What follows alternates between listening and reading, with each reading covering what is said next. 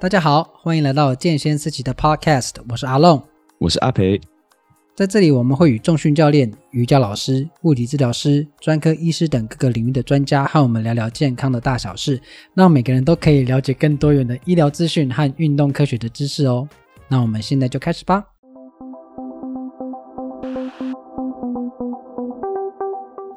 好啦好啦，经过了两个礼拜还是三个礼拜？有没有发现我都一枝独秀？里面一枝独秀啦，就是会邀请一些来宾，像是啊、呃、语音啊，还有俊逸啊这些老师们来跟我聊聊天。但是有没有发现，就是少了一个人？前面十几集，哎，八九集都有出现的人，后来丢下我跑去，就是我，我是阿北医师，大家还记得吗？你去哪了？我我开业啦！我开业开什么？对。面包店啊，我也想开面包店，感觉比较好做。没有了，我开诊所。恭喜！对，感谢感谢，感谢我吗？我感谢感谢你的恭喜。可以请阿培医师跟我们介绍一下你的诊所吗？在哪？在哪？我的诊所名字叫做培利家诊所，然后它是位在三重区，靠近三和国中捷运站。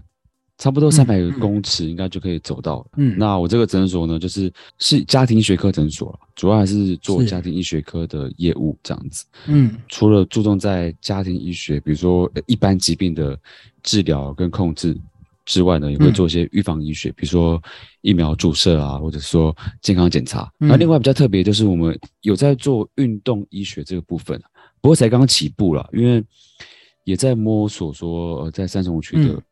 呃，这个地带人是怎么去发展运动医学这部分？但因为我刚开快一个月了，那这期间其实很多人、很多病人都是有骨骼或者肌肉的酸痛的问题。那其实我可以通过姿势的评估啊，然后还有一些动作的检测，然后去发现他们、嗯、他们的真正的问题在哪里。这样子，这也是属于呃运动医学的一部分。这样子，那再就是想要发展社区的医学了，就是因为家庭嗯，家医科医师本来就要走走入社区。那就是怎么去发展社区医学是呃培利家诊所呃未来的发展的那个方向是。然后刚刚一直讲培利家哪个培哪个利哪个家是培利家的培、哦、培利家的利培利家的家。没错，太厉害了。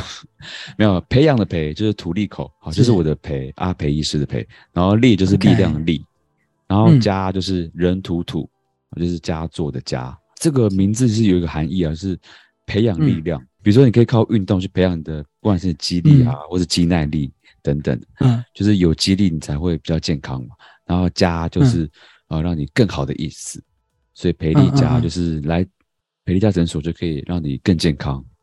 那除了呃去三重直接杀去你的那个店找你的时候，有没有可以透过其他管道找到你，或者是培培力加诊所？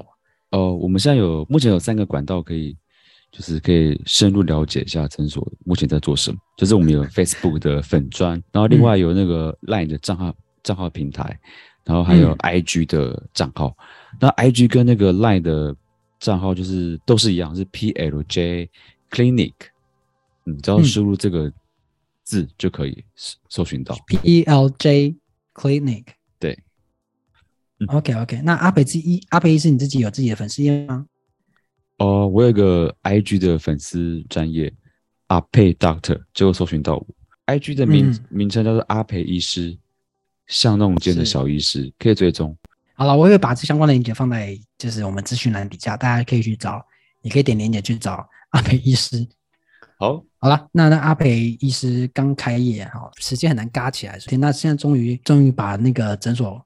稳定下来了，所以像阿培医师可以有一些比较固定的时间，当然他也很忙啦，有些固定的时间来跟我们聊聊天呐。嗯，他有很多很多东西可以分享。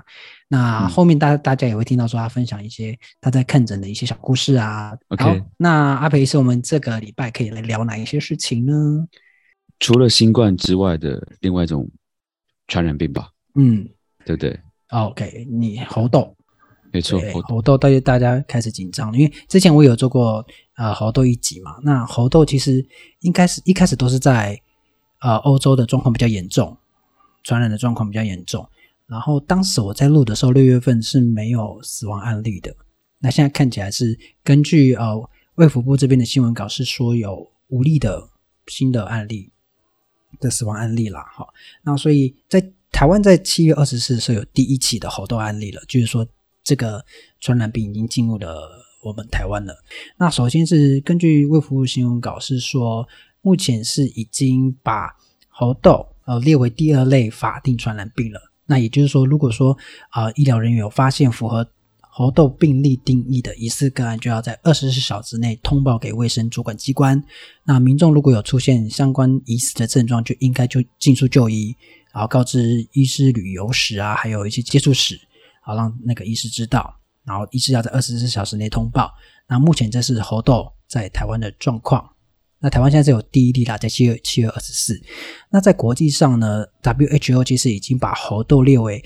国际关注公共卫生紧急事件，也就是说，呃，大家应该要积极检测，然后应变准备，就是大家要特别的小心，因为像是被列为国国际关注公共卫生紧急事件，像 COVID-19 就是其中之一了。所以今天是要特别的注意。那在欧洲现在是很严重嘛？那欧洲现在七月二十四号之前的那些报告是说，已经有一万六千九百一十四的确诊案例了。那欧洲的部分已经有一万两千。一百零六例，呃，前五名是西班牙、美国、德国、英国、法国，那其中有五例的死亡病例了。对，所以这个就大家要特别注意。那在台湾虽然说就有一例，但是还是要特别注意，因为它的传染方式是接触嘛。好，这里就要请问阿培医师了，到底我们怎么去去知道自己有染病，然后以及说我们要怎么去预防呢？嗯，其实猴痘一开始的症状。就很像感冒，就是发烧啊，然后头痛啊，肌肉痛，嗯，等等，或是倦怠那种感觉。那通常在这个症状之后，他说两到三天之后才会出现皮肤的一些病灶。然后其实皮肤病灶其实太多样了，比如说从一开始的，比如说比较平滑的斑疹啊，到凸起来的丘疹，嗯、甚至有水泡啊，其实都会出现在猴痘的患者身上。对，那有些人。嗯呃，其实那个书上是写说是比较常见在脸上啦，还有那个呃，会从脸上开始扩散到其他地方，到四肢。对对对，那其实比较常见就是好像是脸跟那个四肢的末端，比如说手啊或者脚的末端这样子。那躯干的部分可能比较少一点这样，当然还是会有。传播的方式。就是阿龙刚刚有提到，就是就是接触嘛，对，它其实不是性行为传染的。它是因为密切的接触所传染的，嗯、密切接触是长时间，然后呃有身体有接触的，不管是接触到它的皮肤的表面啊，嗯、或是黏膜啊，嗯、或者是呼吸道的一些分泌物等等，然后都有可能被传染。它是属于一个人畜共通的传染吧？就主要是从透过比如说有受感染的一些动物接触过他们的体液。嗯啊，或是说一些感染的一些肉类，嗯、或是没有煮熟的肉类等等都会传染这样子，它也会人传人，但人传人就是因为接触的关系才会传染到，嗯、但人传人的几率好像比人畜共通的几率还来得低一点。嗯，对。那这个只要我们皮肤碰到就会被感染，皮肤碰到就是会有风险，但嗯。呃不一定会真的会感染到，因为它必须要一个要有一个足够的那个病毒的量。然后要你接触的地方，可能真的很容易渗透进去，嗯、才有机会。像是有伤口。对对对，嗯，所以不代表说一定会传染，那只是风险比较高一点。好，所以我们要预防的方面就是尽量避免去接触到呃有感染的病患。啊，没错。然后就是肉类的部分就要煮熟了。然后它会透过肉类传染。对对，如果肉没有煮熟的话，如果那感染的动物本身有带病毒的话，嗯、还是有机会传染这样子。OK，好，嗯、那大家要特别注意，就是不要吃生食啊。对对对，尽量不要吃生食，就要吃熟食。嗯、没错。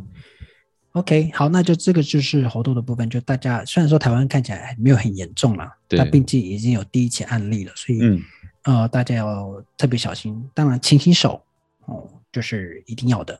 嗯，因为你也不确定说你到底有没有摸到了，但如果是你勤洗手，就可以降低很多很多的呃风险。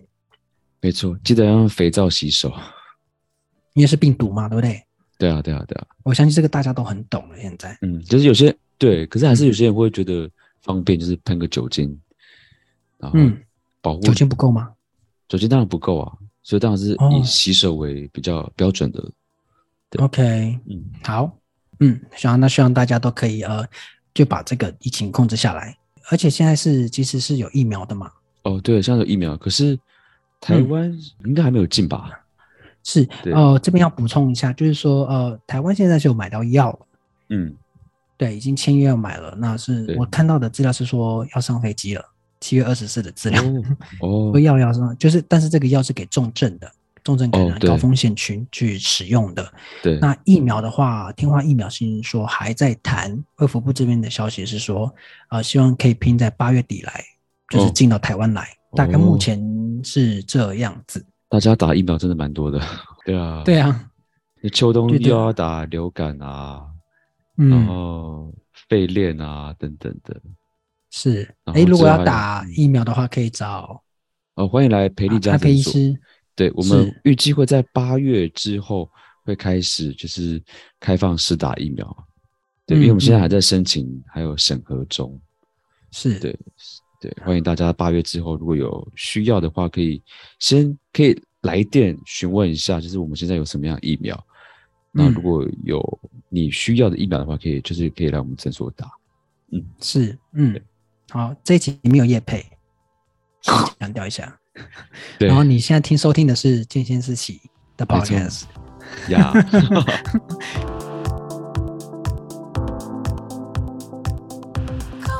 好，那既然阿培已经阿培医生已经正式开业了，那想必应该会累积一些临床的经验了嘛？那当然之前都有啦。那有没有一些看诊的小故事可以跟我们分享？因为我刚开业不到一个月嘛，那其实病人量就是慢慢增加。对，是。那其实到现在，就是发现到很多很多人都有血压高的问题，是，也是都是年长，都是比较年长的。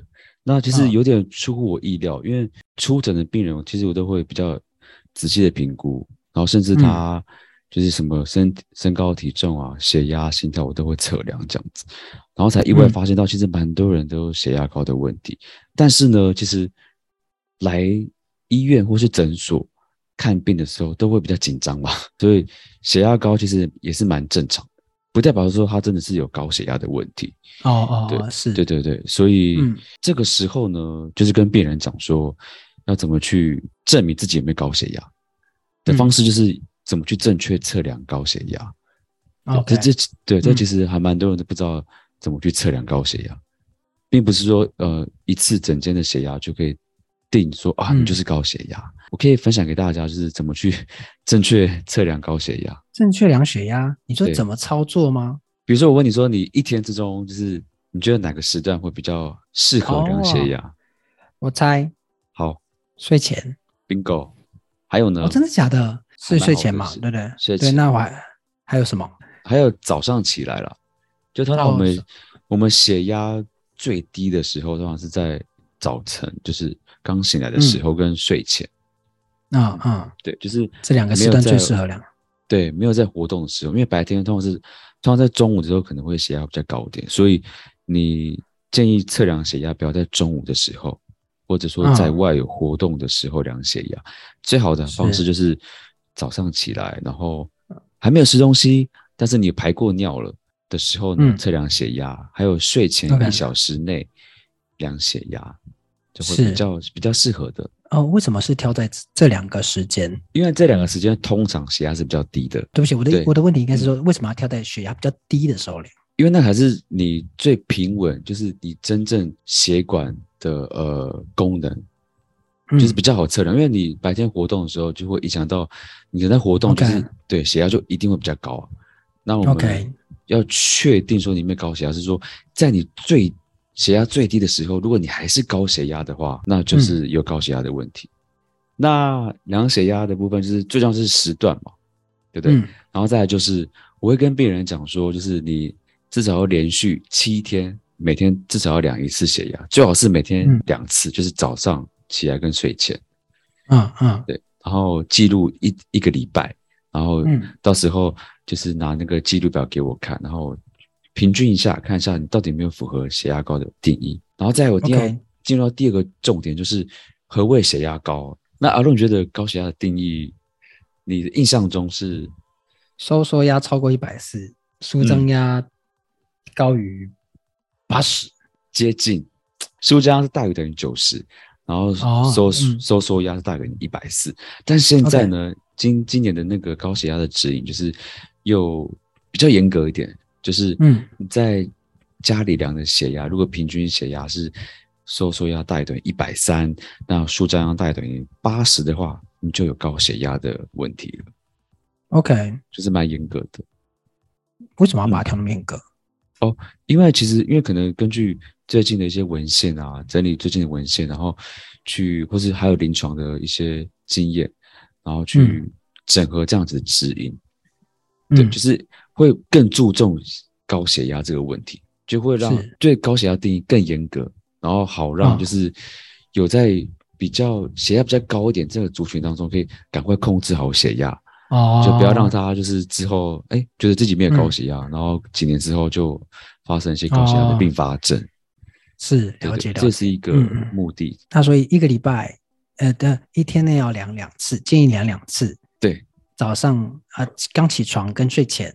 对，然后再是连续七天。对，那还有什么要注意的吗？还有呢，就是更严格了，就是你早晚呢量血压，那。是各两次，嗯、就是早上你要量两次啊，哦、然后建议是左右手都要量，就有点严格了，哦、就是大家可能没有什么时间，所以可能就是反正就至少要量一次了。但如果说你觉得这是诶、欸，我觉得血压有点高，那你再休息一下，再量第二次，嗯、然后我们就会取那个这两次血压的平均值这样子。最标准的做法是一天刚起床量两次，嗯、睡前量两次，对，然后这两次都各取平均。然后连续记录七天，嗯，然后再给家一科医师去做看判断，说，哎，你的血压状况是怎么样？嗯，好，所以有没有 有没有口诀啊？有一个口诀叫七二二七二二原则，七就是说连续七天量血压，二呢就是每天就是早上每天两次，一个是早上，一个是晚上，然后每另外一个二是每次呢量两次，就是早上量两次。晚上量两次，嗯，觉得蛮好记的。七二二原则是七二二原则，哈，大家记住了吗？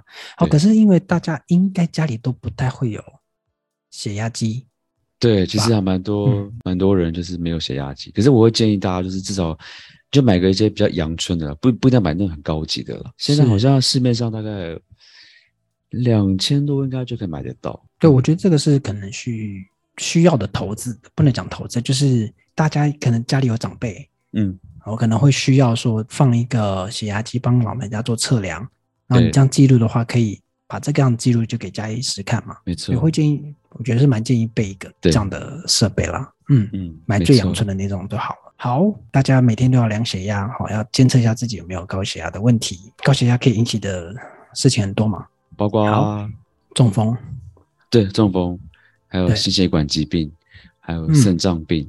对，都、就是非常危险的并发症。嗯，所以大家可以提早做预防的话，这是最棒的。那特别是家里有啊、呃、老人家的话，对。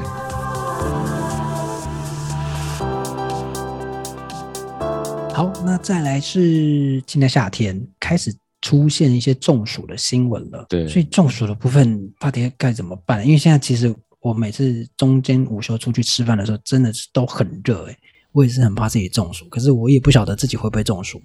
哦，对，我到底要怎么去预防自己中暑啊？那如果说我又要运动的话，我要特别注意哪些事情？其实大家所谓的那种中暑的感觉，其实都不是所谓的中暑了，就是大家比较常见是热衰竭。因为中暑的定义就是你的体温你要超过四十度以上，其实很少见了，啊。对，那不是发烧吗？哦，已经不是发烧了，已经是就是中暑。因为发烧通常不会。除非是真的很严重的感染，才会烧到四十度以上。那如果说有体温四十度以上，然后有意识改变，然后又加上有些热衰减的一些症状，比如说头晕、呕吐，啊、呃，血压降低等等，那就是中暑了。中暑其实最大最大的重点就是体温，嗯，只要大家记得四十度以上才符合中暑的定义。那其他都是其他的热伤害，那最常见就是热衰竭。像我们感感到不适的话，其实都是属于热衰竭。对，是，对。那我们典型的中暑的话，通常就是你会脱水，脱水到其实没有流汗，那个就是典型的中暑，没有流汗，补水不够，所以你水已经流光光了，水已经流光光，没有没有汗了，那就是我们所谓常见的中暑的表现。嗯，那如果你在比如说运动员或者说当兵的人啊，比如说在外面操课啊，那种中暑的话，就属于另外一种中暑，叫做运动型的中暑。它是有流汗的哦，因为我们看到那些运动员可能有流汗，可是他其实已经已经中暑了。那他为什么还有流还有汗？是因为他身体是没办法有效的排热。嗯，他那个体温中枢跟那个排热的那个系统都已经失能了，所以他继续流汗，可是他已经不能透过流汗去排热。这就是所谓的运动型的中暑，也就是说可以看到一些运动员或者是军人常见，也不常见，是会遇到的。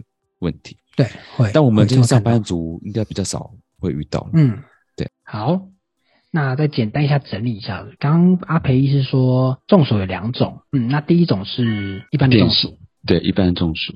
然后另外一个是运动型的中暑，一般的中暑就是自己体温过高，嗯，这就叫中暑。记得啊，体温要高于四十度以上。好，这就是一般的中暑。但是如果你是因为呃运动，然后你一直流汗流汗流到，对，就是你排汗也没办法、嗯。有效散热啊，搞这是运动型的中暑，对，是，好，所以大家应该要做的是去预防，是不是就是喝水？最好的预防就是在大热天的时候，尽量不要在外，特别是十点到，就是早上十点到下午两点这之间，嗯，太阳是绝热的时候，对，对，就要就要离开热源了，是，对，然后尽量避免去直晒太阳。对，没错。可是有一些有一些工作人啊，工作人员是没有办法避免在太阳下，他一定要在太阳下工作，是没有办法避免的。对，啊、对，所以就是要多喝水。没错。然后做好一些防晒的措施。嗯。这边可以分享中暑有哪些常见的并发症吗？